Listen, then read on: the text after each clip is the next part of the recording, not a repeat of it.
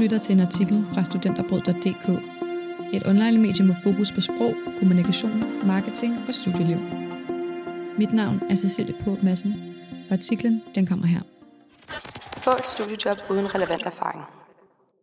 Leder du efter dit første studiejob, men har svært ved at se, hvordan du skal lande jobbet, når alle arbejdsgivere kræver, at du har erfaring med at bygge hjemmesider, skrive artikler, lave opslag til sociale medier, og helst også skal kunne finde ud af at lave en podcast.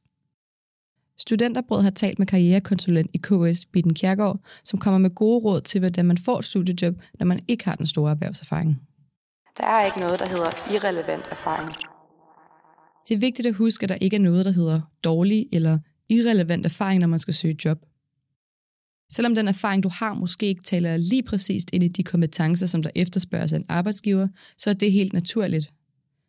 Vi skal alle starte et sted, og Bitten Kjærgaard påpeger, at det ofte er under studiet, at man får sit første relevante arbejde. Det vigtigste er at kunne tale sig ind i det job, man søger, siger hun.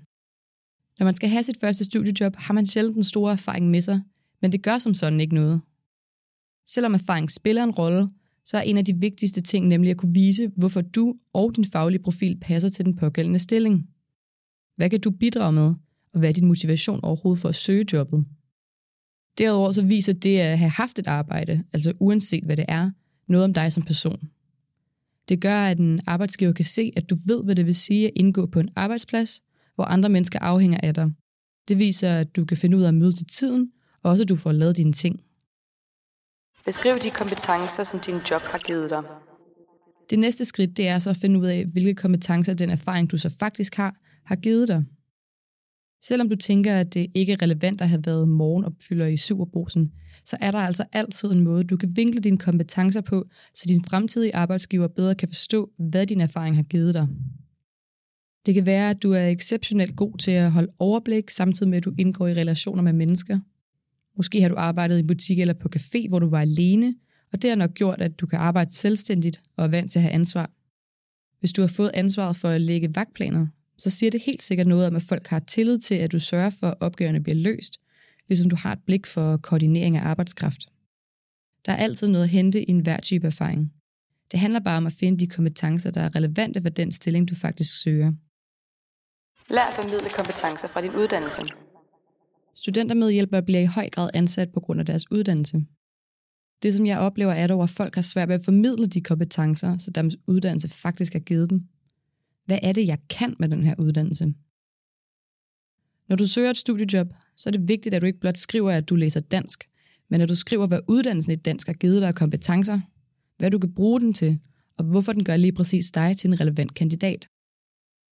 Det kan være, at du er blevet skolet i modtagerrettet kommunikation, samt hvordan man kommunikerer på tværs af medier, hvilket giver dig en god forståelse for, hvordan man arbejder med forskellige målgrupper på tværs af platformen. Derudover påpeger Bitten, at du kan gøre din faglighed endnu mere unik ved at overveje, hvad du kan, som andre studerende fra din uddannelse ikke kan. Hun siger, fremhæv det, der gør lige præcis dig relevant. De valgfag, du har læst, projekter og opgaver, du har skrevet, er altså alt sammen noget, der former lige præcis din profil. Hvis man kan sætte ord på det, så er man allerede nået rigtig langt. Det kan også være værd at overveje, hvad du finder særligt spændende i dit fag, og hvad du har opdaget, du er god til. Måske har du læst tilvalg i religionsvidenskab, samtidig med, at du er en hej til at læse korrektur. Det kan være, at du har et skarpt analytisk blik, eller at du er god til at omsætte teoretiske perspektiver til praktiske færdigheder.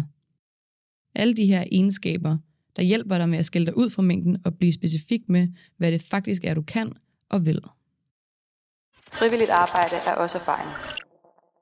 Frivilligt arbejde siger rigtig meget om dit engagement.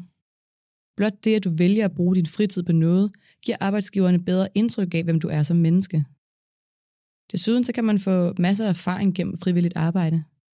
Måske er du frivillig redaktør eller skribent på et magasin, og det giver dig jo direkte erfaring med at producere og redigere tekst, som du kan bruge i dit fremtidige job.